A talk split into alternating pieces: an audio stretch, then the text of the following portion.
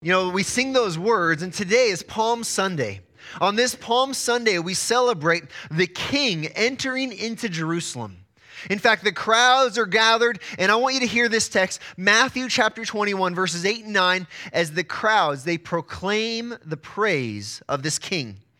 Verse 8 says, Most of the crowd spread their cloaks on the road, and others cut branches from the trees and spread them on the road. And the crowds that went before him and that followed him were shouting, Hosanna to the Son of David. Blessed is he who comes in the name of the Lord. Hosanna in the highest. Let's stop right there. Go ahead and have a seat. Now, these, these are the classic words. These are the traditional words that we use on, a, on this traditional day, this Palm Sunday. This Palm Sunday is the day that we remember Jesus and his entrance into Jerusalem the week before he is crucified. And this, this is uh, honestly, it's been on my radar to preach this one message for a number of weeks now. You know, we've been walking through Ephesians, and I knew I had kind of a gap week right here. And so this is what was on target. But, but I want to tell you, this whole week I've been wrestling with whether or not this is the right message for our church today.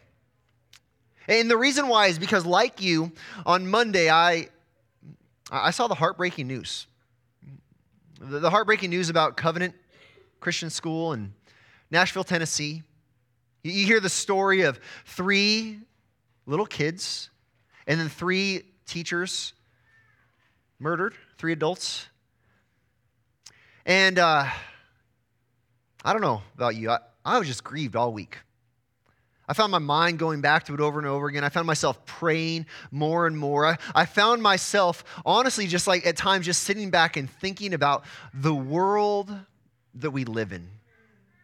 I mean, we, we use that phrase, the world we live in, but, but how often do we just like slow down and think about the, the reality of this world and the darkness in this world? And like you, I followed the news coverage and I, I saw how, just like on the turn of a dime, it became an issue of politics and so I started hearing about those who wanted to have politics around gun rights and how that works. And I started hearing about those who wanted to have, you know, they wanted to make it into a political issue about those who think they can switch their, their God given gender and, and all of this, this tumult and all of this turmoil about all of these debates and all of these issues, right? And, and I just, I'm thinking, man, maybe I just need to preach this weekend. Maybe I need to preach this weekend about a biblical view of self defense. Or, maybe I need to preach this weekend about a biblical view of, of sexuality. And when you get that wrong, how it, how it messes with your mind and messes with your heart. And I'm wrestling with it and I'm, I'm working through this. But the whole time, I keep thinking about Jesus and his kingdom. We're just saying Jesus in his kingdom. His kingdom is forever. This morning, I'm not going to preach about one of those political agendas. This morning, I'm not going to talk about biblical sexuality or biblical self defense. So this morning, I'm not even going to delve into the darkness that is sin and the way it corrupts our world. This morning, based on this text, I want to ask you to consider what you expect of Jesus. Uh, sometimes I think we, we expect things of Christ that maybe we aren't fair to expect of him. I mean, do you expect your life to be safe, protected from violence, and protected from evil? Do, do you expect your life to be easy? That you've come to Jesus, and because you've come to Jesus, He is going to make life work out exactly how you have planned it. Do, do you expect, do you expect the world to love you? Do you expect the world around you to, to appreciate you and to, to think highly of you? See, uh, all of these questions I, I ask you because here's my big idea today. And this idea, actually, we're going to see reflected in, in those words we just read when the crowds gather around Jesus and they cry out, Hosanna to the Son of David, Hosanna to the one who comes in the name of the Lord, Hosanna in the highest. Here is the big idea it is easy to have the wrong expectations of Jesus. You realize how easy it is to have the wrong expectations of Jesus? Later today, I'm going to ask you what your expectations are of him. I'm going to ask you to prayerfully be introspective and to think through what it actually is you expect of him. But before we do that, I want to work through this first century text in the expectation of the crowds. The crowds that gathered before Christ and after Christ, the crowds that swarmed him, and the crowds that cried out, Hosanna to the Son of David. To do this, I want to ask you if you have not done so already, will you open up your Bible? Would you find Matthew chapter 21? We're going to pick up in verse 1. And what we're going to do with this text today is we're going to begin by looking at this, this, this entrance of Jesus into Jerusalem, this, this kingly, this royal entrance of Jesus into Jerusalem. We're going to see how there's a preparation for his entrance. We're going to see, we're going to look at this prophecy of his entrance, and I think your mind is going to be, you're going to marvel at the prophecy around this. And then we're going to see uh, their praises, and, and ultimately, we're going to look at the expectations they had of Christ. Matthew chapter 21. I want to read for you verses 8 through 9, or verses 1 through 9. Let's just let this whole story just be clear in our mind. Here's the text. It says, Now when they, Jesus and his disciples, drew near to Jerusalem and came to Bethphage, to the Mount of Olives, then Jesus sent two disciples, saying to them, Go into the village in front of you, and immediately you will find a donkey tied and a colt with her. Untie them and bring them to me. If anyone says anything to you, you shall say, The Lord has need of them, and he will send them at once. This took place to fulfill what was spoken by the prophet, saying, Say to the daughter of Zion, Behold, your king is coming to you, humble and mounted on a donkey, on a colt, the foal of a beast of burden. The disciples went and did as Jesus had directed them.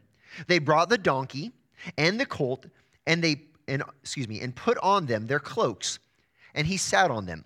Most of the crowd spread their cloaks on the road. Others cut branches from trees and spread them on the road. And the crowds that went before him and followed him were shouting, Hosanna to the Son of David! Blessed is he who comes in the name of the Lord! Hosanna in the highest. Well, let's begin this journey. The journey begins here with a, with a preparation of Jesus. We see this preparing for the king's entrance. I won't read it again, but the way the, the, the king's entrance is prepared is Jesus sends two of his disciples to this town as they're passing through. He says, I want you to go and find this, this, this foal. I want you to go find this, this, this colt that has never been ridden. And, and I want you to bring it to me along with its mother. He says, if, if the owner has any problem with that, I want you just to simply say, the master or the Lord has need of it, and then he will let you come. And, and so this is the preparation. Jesus sends them on the way.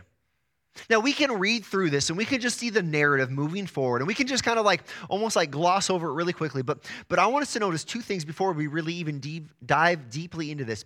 But here's what I want us to notice first and foremost Jesus is going to Jerusalem, and Jesus, he, he is dedicated to his mission. Uh, Jesus is a man on a mission. You, you, guys know, like after church, if you have some errands to run, you, or you know, sometimes after church, I'm really hungry, and it's like, you know, we're talking, and I'm like, okay, I'm a man, on a, I'm going, I'm gonna go get some food, right? You ever have those moments when you are just completely on a mission for whatever it is that you have to do?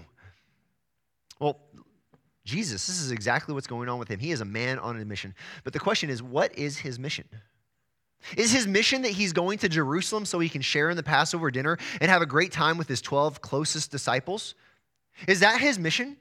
Is he simply going there to, to take place in the traditional worship during the Passover when they remember Egypt, uh, the slavery of Israel in Egypt, and God rescuing them from that? No, Jesus is a man on a mission, and his mission is get this, his mission is to die.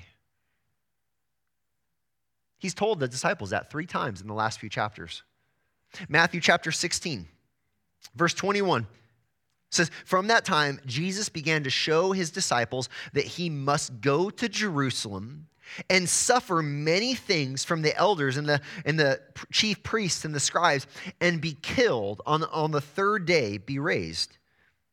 Matthew chapter 17 verses 22 through 23 It says, as they were gathering in Galilee, Jesus said to them, The Son of Man, this is one of Jesus' titles for himself. This is talking about his messiahship. The Son of Man is about to be delivered into the hands of men, and they will kill him, and he will be raised on the third day. And they were greatly distressed. One chapter before the triumphal entry of Jesus into Jerusalem, Matthew chapter 20, verses 17 through 19, says, And as Jesus was going up to Jerusalem, look at this he took the 12 disciples aside.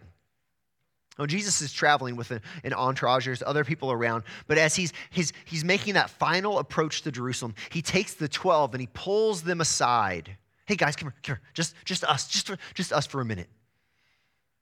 Verse 18, this is what he says to them See, we are going up to Jerusalem, and the Son of Man will be delivered over to the chief priests and the scribes, and they will condemn him to death and deliver him over to the Gentiles to be mocked and flogged and crucified.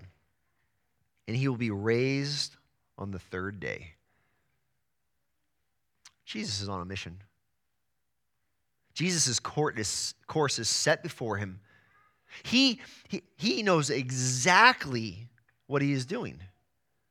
And as he enters in, as he's preparing to enter in, I want you to see that even in this, Jesus, he's, he's displaying his lordship. Not only is he on a mission, but Jesus, he's making it clear that he is the Lord. He sends disciples ahead. These disciples, they have almost like this, this secret mission, it feels like. They go ahead and they find this, this colt and they find the donkey and they, they start to take it and they, they're prepared with the answer. The, the Lord has need of it. And that's like the secret password. They know that whoever owns these animals, they're going to be sent. Why? Because Jesus, not because, not because he's asking. He says, the Lord the Lord, the Master, the King of Kings and the Lord of Lords. He is the King entering into Jerusalem where he is to rule and reign. Well, we see the, we see the stage set. We see this preparation for Jesus to enter into Jerusalem. But now the plot thickens. The plot thickens with some prophecy. And at first glance, this prophecy might not be the most amazing, but, but I want to show you this is incredible. What we see next then is, is the prophecy of the king's entrance. The, the text says in verse 4 this took place to fulfill what was spoken by the prophet. So it says this took place to fulfill. This is part of God's preparation. These words were prophesied in the Old Testament, and Jesus, he fulfills all of the prophecy perfectly about who the Messiah is. Verse 5 Say to the daughter of Zion, Behold, your king is coming to you, humble and mounted on a donkey, on a colt the foal of a beast of burden. Now, Jesus here, he's fulfilling this prophecy, and this prophecy is spoken to the daughters of Zion. This is really a prophecy that's meant to be to the nation of Israel. This is the prophecy that they have waited centuries and generations for as they have waited for their Messiah to come. This is all of Israel's hope has been built on someday this Messiah will come. And Jesus here, he's saying, this is how the Messiah is to enter into Jerusalem. And this is the prophecy that he's going to enter in on this, on this foal or on this colt. Jesus' kingship, what you see then is, first of all, it's humble. I mean, if you and I were to write this story, we would have Jesus ride into Jerusalem on a war horse, right? I mean, we would find the biggest and the meanest and most majestic looking stallion that we could find, and Jesus would be placed up on that thing, and he wouldn't have these rugged old cloaks of these disciples that had been walking around mile after mile. We would have him robed in the, the finest royal attire. This is, this is the difference between maybe driving up in a brand new Chevy Silverado 250, right? Or 2500, like this just got the works, versus driving up in like a little Geo Metro, right? Like, what what would you expect the king to drive in on? But Jesus comes in on this on this foal. In fact, this animal is not even trained yet. The, the, the, donkey comes along with it. The, the mother donkey comes along with it. Why? Because if the animal doesn't have the mom there, because it hasn't had a rider before, because it's untrained, it's going to be skittish. And so, look, Jesus comes in riding on this untrained beast. And to make it even more clear, this is a beast of burden, this is a work animal not a majestic royal animal. Uh, Jesus, his, his prophetic kingship, it's, it's humble. It's humble. It's because his purpose, we're going to see his purpose is, is humble.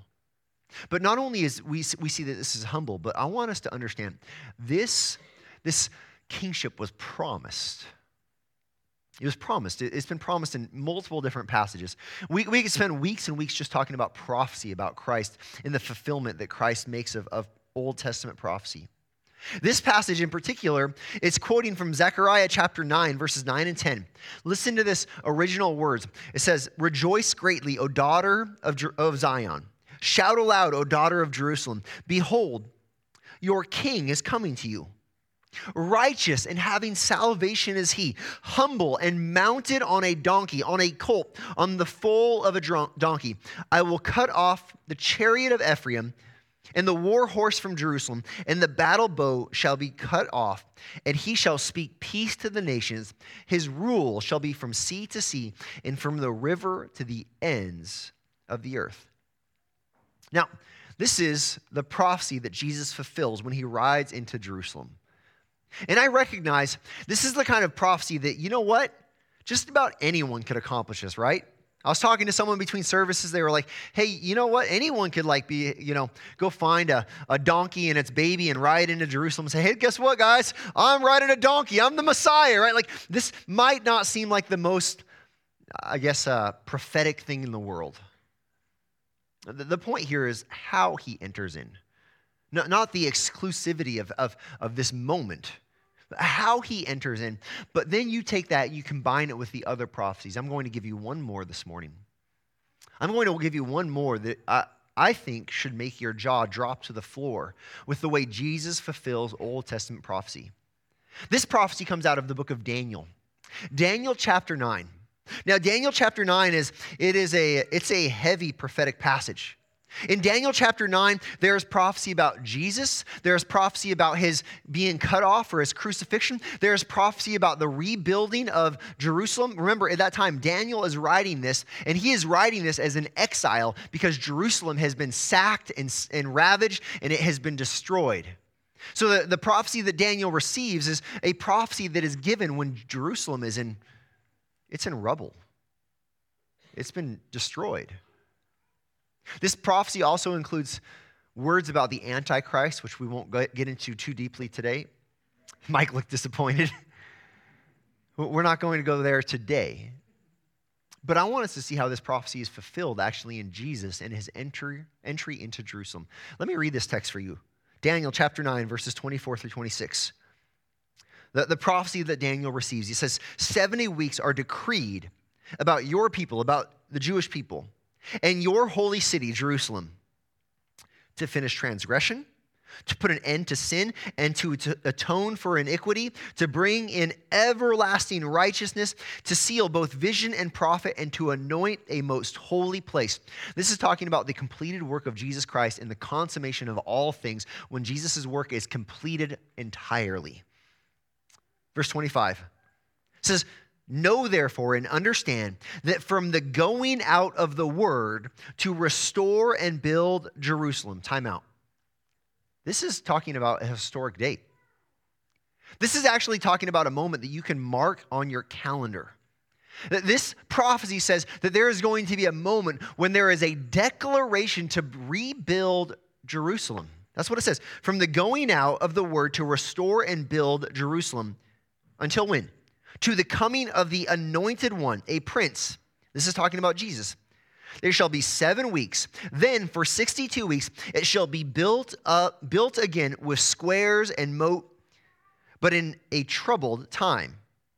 Here it is. After the 62 weeks, an anointed one shall be cut off and sh- shall have nothing. I'll explain this to you in just a moment.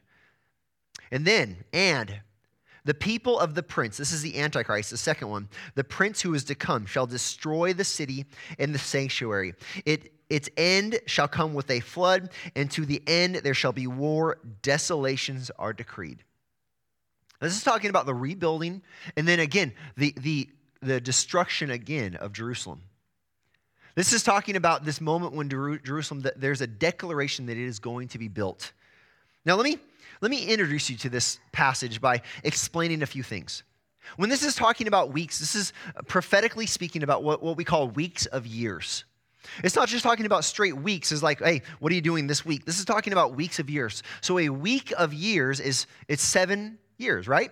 It'd be seven years. And so you have seven weeks are seven weeks of years. And notice when this, this clock, if you were to take a, to, a stopwatch, notice when the clock begins. Daniel chapter 9, verse 25, it says that from the going out of the word to restore and rebuild Jerusalem. See, Daniel's prophesying about a moment when there is going to be a decree for Jerusalem to be rebuilt. That decree happened. That decree happened. Nehemiah chapter 2 describes the moment that decree happens. King Artaxerxes, the, the Persian king, he made a declaration to restore and rebuild not just the wall, but the city of Jerusalem. That, that, that day is a day marked by researchers and historians in history. The date that that happened, historians say, is March 14th, 445 BC. 445 years before Jesus Christ and his birth, there, there was this declaration for, for the, the city of Jerusalem to be rebuilt. Now, let me, let, let me do some little bit of math with you. If you were to take that seven week period plus that 62 week period, this is talking about 69 weeks in total. 69 weeks of years. So that would be 69 times seven years each, which equals 483 years. Now, if you take that 483 years and you figure out, you count the number of days that would be based on the calendar that was used for the Persians when Daniel prophesied, you would take a 360, not a 365 day year, but a 360 day year. That's the, the calendar they used when this prophecy was given. And you would get a total of 173,880 days. If you were to take March 14th in, March 14th, 445 BC, and if you were to add to that day 173, 880 days, you would get the date. Just do all the calculations. Just count every day on the calendar, right? Just on your free time. There are people that do this, though, actually. And here's the date that you would land at April the 6th, AD 32. April the 6th, AD 32. Now turn with me to the New Testament. In the New Testament, in Luke chapter 3, we discover that Jesus begins his ministry. His public ministry, he begins in the 15th year of the reign of Tiberius Caesar. Historians would mark this date, this year. This year would be AD 29. This is the year that Jesus begins his earthly ministry. Now, this ministry begins, and we know as we read the Gospels that during Jesus' ministry, he celebrates three Passovers. He does earthly ministry for three years. In his third ministry Passover, which is just before his death, can be dated then accordingly to April the 10th, AD 32. This means that the previous Sunday is the Sunday of our Matthew 21 passage. The previous Sunday is the Sunday where Jesus enters into Jerusalem, and that Sunday would be dated April the 6th, AD 32. 173,880 days after King Artaxerxes declares the rebuilding of Jerusalem. You understand the significance of this prophecy? You understand the significance of Jesus riding on this beast of burden on the day that he did. This is a moment of incredible prophetic finalization. This is a moment of fulfillment just because Jesus came to fulfill all that the Old Testament said about him and his being the Messiah. And so then the next question is Jesus enters in. What does he enter into accomplish? This is where we start to wrestle with the expectation. See, according to this prophecy, this is what Jesus enters into accomplish. Jesus' kingship, here's what it brought it brought salvation through his righteousness. This is what Jesus does. He brings in, he enters into Jerusalem and he brings salvation, and he brings in salvation not by bearing a sword, but he brings salvation through his righteousness. Verse 9, back to the um, Zechariah passage, chapter 9, verse 9, says, Rejoice greatly, O daughter of Zion. Shout aloud, O daughter of Jerusalem. Behold, your king is coming to you, righteous and having salvation is he. When it says that he's righteous, this is pointing to his perfection. To be righteous means that you are in right relationship with God. You see, Jesus' righteousness, it's ultimately seen in his perfect life, and then, understand this, in his sacrificial death. Jesus is the sacrificial lamb. He is the one who lived a perfect life, and he enters into Jerusalem and he says, I am going to lay down my perfect life to pay for your imperfection. I am going to be beaten and crucified, and I am going to bleed so that you can have the forgiveness of sins. See, the righteousness is seen in Jesus in his sacrificial death. He brings salvation through righteousness. This means his salvation is seen in his victorious resurrection. Salvation would not exist if Jesus were simply crucified, buried, and he stayed in the grave. You notice every time Jesus predicted his, his crucifixion, what did he say? He says, I'm going to die and then I'm going to be raised by the power of God. See, Jesus, he brings salvation through his victorious resurrection. This resurrection vindicated his identity as the one and only Messiah. He was raised from the dead. This is what he brought to Israel, and this is what he brings to you and I today. He brings a salvation through righteousness. And ultimately, this is meant to bring peace. See, Jesus' kingship, it was meant to bring peace. If you look at verse 10 of that Zephaniah pa- or Zechariah passage, it says that he is going to cut off the chariot. He's going to cut off the war horse. He's going to cut off the battle bow. He's going to speak peace, and his rule is going to cover the entire earth. This means that when Jesus entered in, he didn't come in ready for battle as we would consider battle. He didn't come in with chariots and war horse and battle bow and sword. He came in to bring peace, and he came in to bring peace by offering himself as a sacrifice sacrifice for our sin. This is prophecy at work. This is prophecy fulfilled. This is part of why we have such great confidence in Jesus as the Messiah. But our text continues now. And this is where we're going to start to get to the nitty gritty, the expectation of the people, these crowds that swarmed around Jesus. See, we have this preparation as Jesus enters in. We have this fulfilled prophecy as Jesus enters in. And now we have the praise of the king's entrance. The, the crowd just there.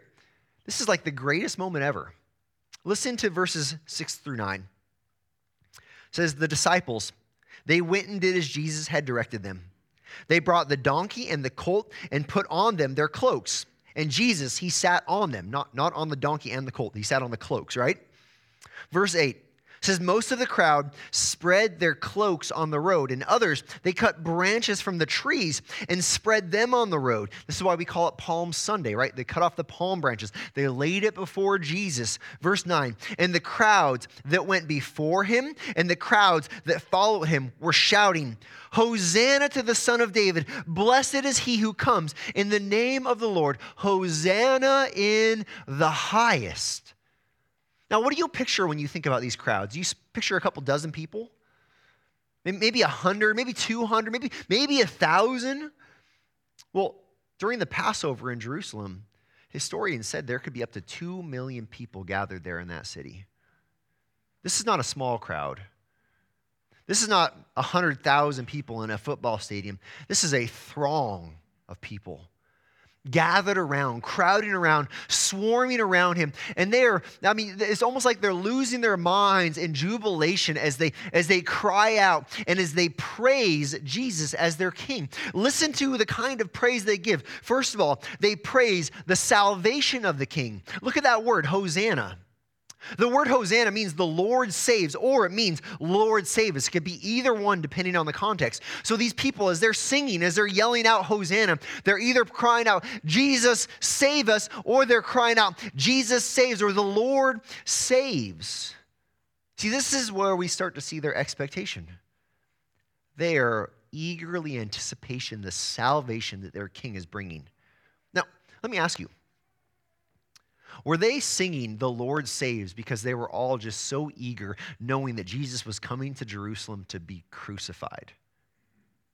Is that why they were singing? Nope. Why are they singing? Well, this is the nation of Israel gathered on one of their holy weeks, and they're gathered to, to remember the Passover, and their king is coming, and, and, their expectation of their Messiah, their expectation of their king, their expectation of this, this anointed one, that he would enter into Jerusalem. And you know what their hope is? That he is going to raise an army, he is going to rally the troops.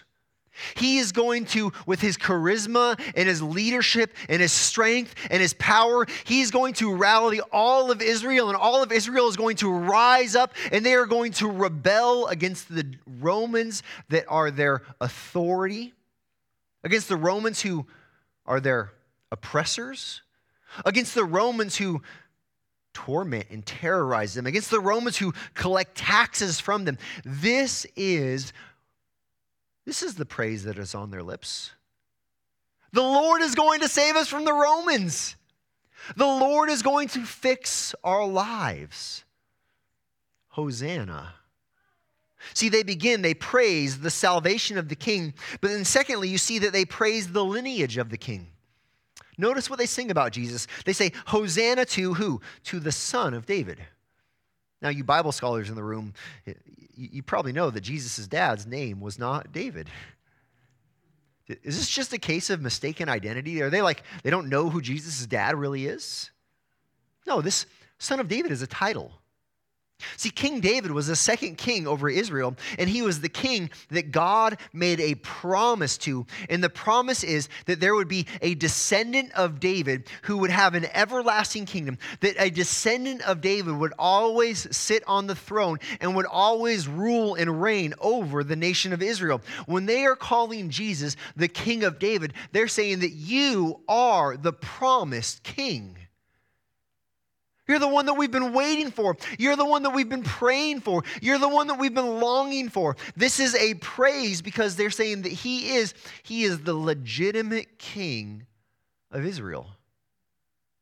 And the third thing that they praise praise the authority of the king.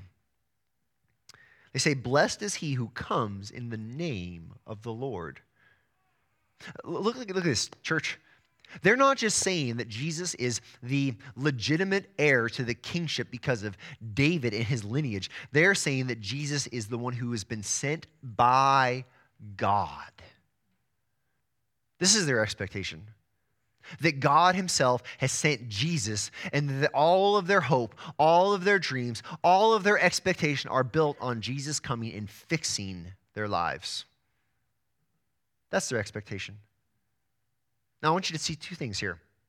And this is, this is the linchpin of everything I want to share today.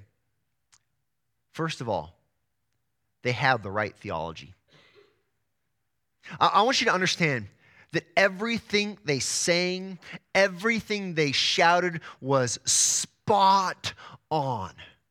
If there's a, if there's a theological target, they hit the bullseye over and over again. Everything they said about Jesus is exactly true. They had the right theology. But here's the other part of this they had the wrong expectations. They had the wrong expectations. They had great theology and terrible application.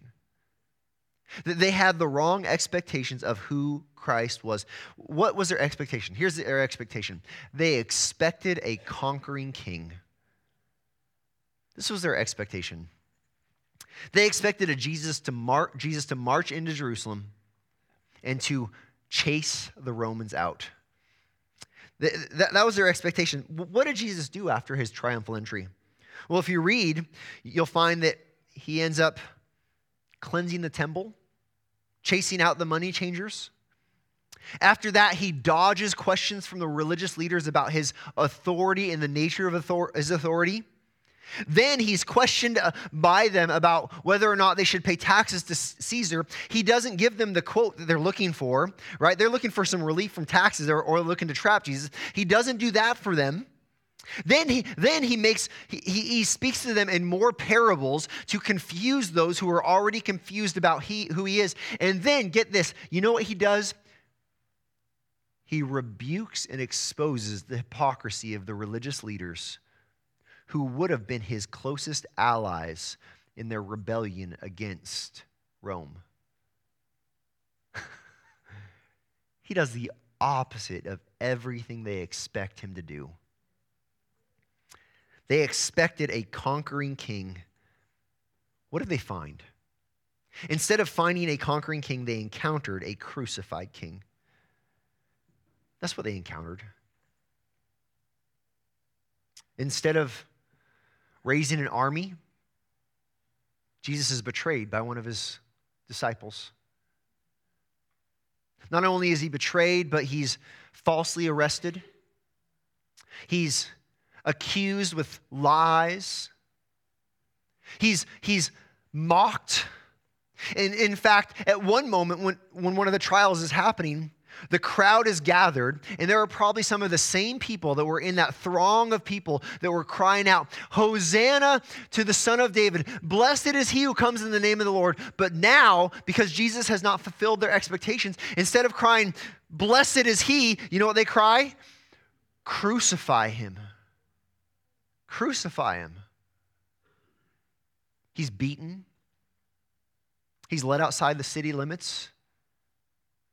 He's, he's mocked as he's nailed to a cross, and then he's hung up on that cross until he breathes his last, just like he said he was going to do. They encountered not a conquering king, but a crucified king. Here's the million dollar question today What is it you're expecting of Jesus? What is it that you expect from him in your life? See, the, the first century Jews, they expected this conquering king. They expected him to come and fix all of their problems, to protect them from all kind of difficulty, to be the savior in only a physical sense. Sometimes I think we do the same exact thing. We often expect an intervention from Jesus that conquers all of our problems. We're, we're like Jesus' disciples at one point when they go up to him and they say, Jesus, we want you to do for us whatever it is we ask of you to do. Here's my list. What is it you expect of Jesus? Are, are, you, are you expecting Jesus to provide financial well being and health for you? Are, you? are you expecting him to make you wealthy? Are you expecting Jesus to, I don't know, fix your spouse or to fix your kids?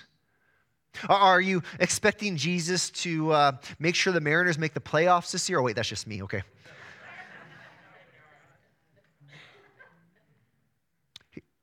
Do your expectations define who Jesus is? Or is who Jesus is what defines your expectations? You see, when we go about it the first way, when we go to Jesus saying, Jesus, these are my expectations, this is my list of all the things that I want you to fix in my life, when we approach him that way, in that moment, he is not the Lord, we are. Now, hear me clearly. This doesn't mean you shouldn't pray for your needs. This does not mean that you should not hope for good things. This does not mean that the Lord is stingy and he's going to withhold anything good from your life. But what it does mean is that we need to constantly be examining our expectations. Are we falling into the same trap as those first century Israelites who expected Jesus to come and fix all of their problems when he had such a better purpose in mind? See, when we, we, we come to Jesus, we expect this intervention that conquers our problems, but here's what we find we always find an invitation to crucifixion. I want us just to remember what the Christian life involves. Does God provide? Absolutely. Does God care? Without a doubt, more than we realize. But the Christian life is not, Jesus, I'm coming to you, and here's my list of all the things I want you to do for me. The Apostle Paul, when he encountered Jesus Christ, he was radically transformed. He went from being a persecutor and a murderer of Christians to being an evangelist and church planter. But listen to these words the first book the Apostle Paul wrote in the New Testament, Galatians, Galatians chapter 2, verse 20. Here's what he says He says, I have been crucified with Christ. He says, It is no longer I who live, but Christ who lives in me. And the life I now live in the flesh, I live by faith in the Son of God, in Jesus, who loved me and gave himself up for me. This is the expectation for the Christian. Our expectation is not, Jesus, give me health and give me wealth. Jesus, make my life easy and trouble free. Jesus, make sure the world loves me and everyone likes me. Jesus, I expect you to, to be okay with however I live my life, whatever pursuits I have. Jesus, I expect you to protect me from every kind of evil whatsoever. If that's our expectation, then Jesus failed that school this week. That, that's not meant to be our expectation, church. The expectation we have, what we find when we come and we trust in Jesus, that He loves us, that He died for us, and that He was resurrected on the third day. The expectation we have is that we have a completely transformed life where you and I, we say the exact same thing the Apostle Paul says I have been, say it with me, crucified with Christ. It's no longer about me. It's no longer I who lives, but Christ who lives through me. This means, this isn't in your notes, but I added one final point. This means that we also find an invitation to countercultural living. See, this is, church, this is the answer to the tension, at least in my heart, over this last week as I've grieved and I've prayed and I've just sat looking at a wall and thinking, right? Like, what is our response? See, the response isn't that we copy the culture and their response to these issues. The response is we copy Christ. And Christ is countercultural. See, here, here's the knee-jerk reaction. And maybe this is maybe this is just one of these describes me more than the other. But listen, the knee-jerk reaction that I had is maybe I just need to get my soapbox and set it up on stage and step onto it, and then I need to preach about all the things that are true that the world just not does not get. And I need to bring my pointer finger and I need to point out all of the wrong thinking that exists in our world today because darn it, we have truth and they need to know what's true. Maybe that's your response in moments like that. Or maybe your response is on the other side of the spectrum where you say, well, you know what? We should just, we just got to love more and we just got to care more and we just need to show more grace. And, and, and may, maybe that was a response of genuine care and genuine love for those who are outside of Christ and those who are wrong, right? But in that care, we, well, that means if we're going to love them well, we have to avoid the hard topics and we have to kind of like, just like, you know, soft gloves around them. And we got to let them know that, you know what, they're fine, even if they choose to live a sinful lifestyle, right? And sometimes that's how we respond in those moments. But a countercultural response, a countercultural response does not pick this end of the spectrum and ignore that end. Or, and it does not pick this end of the spectrum and ignore that end. A countercultural response is to live like Christ. John chapter 1, 14 says this.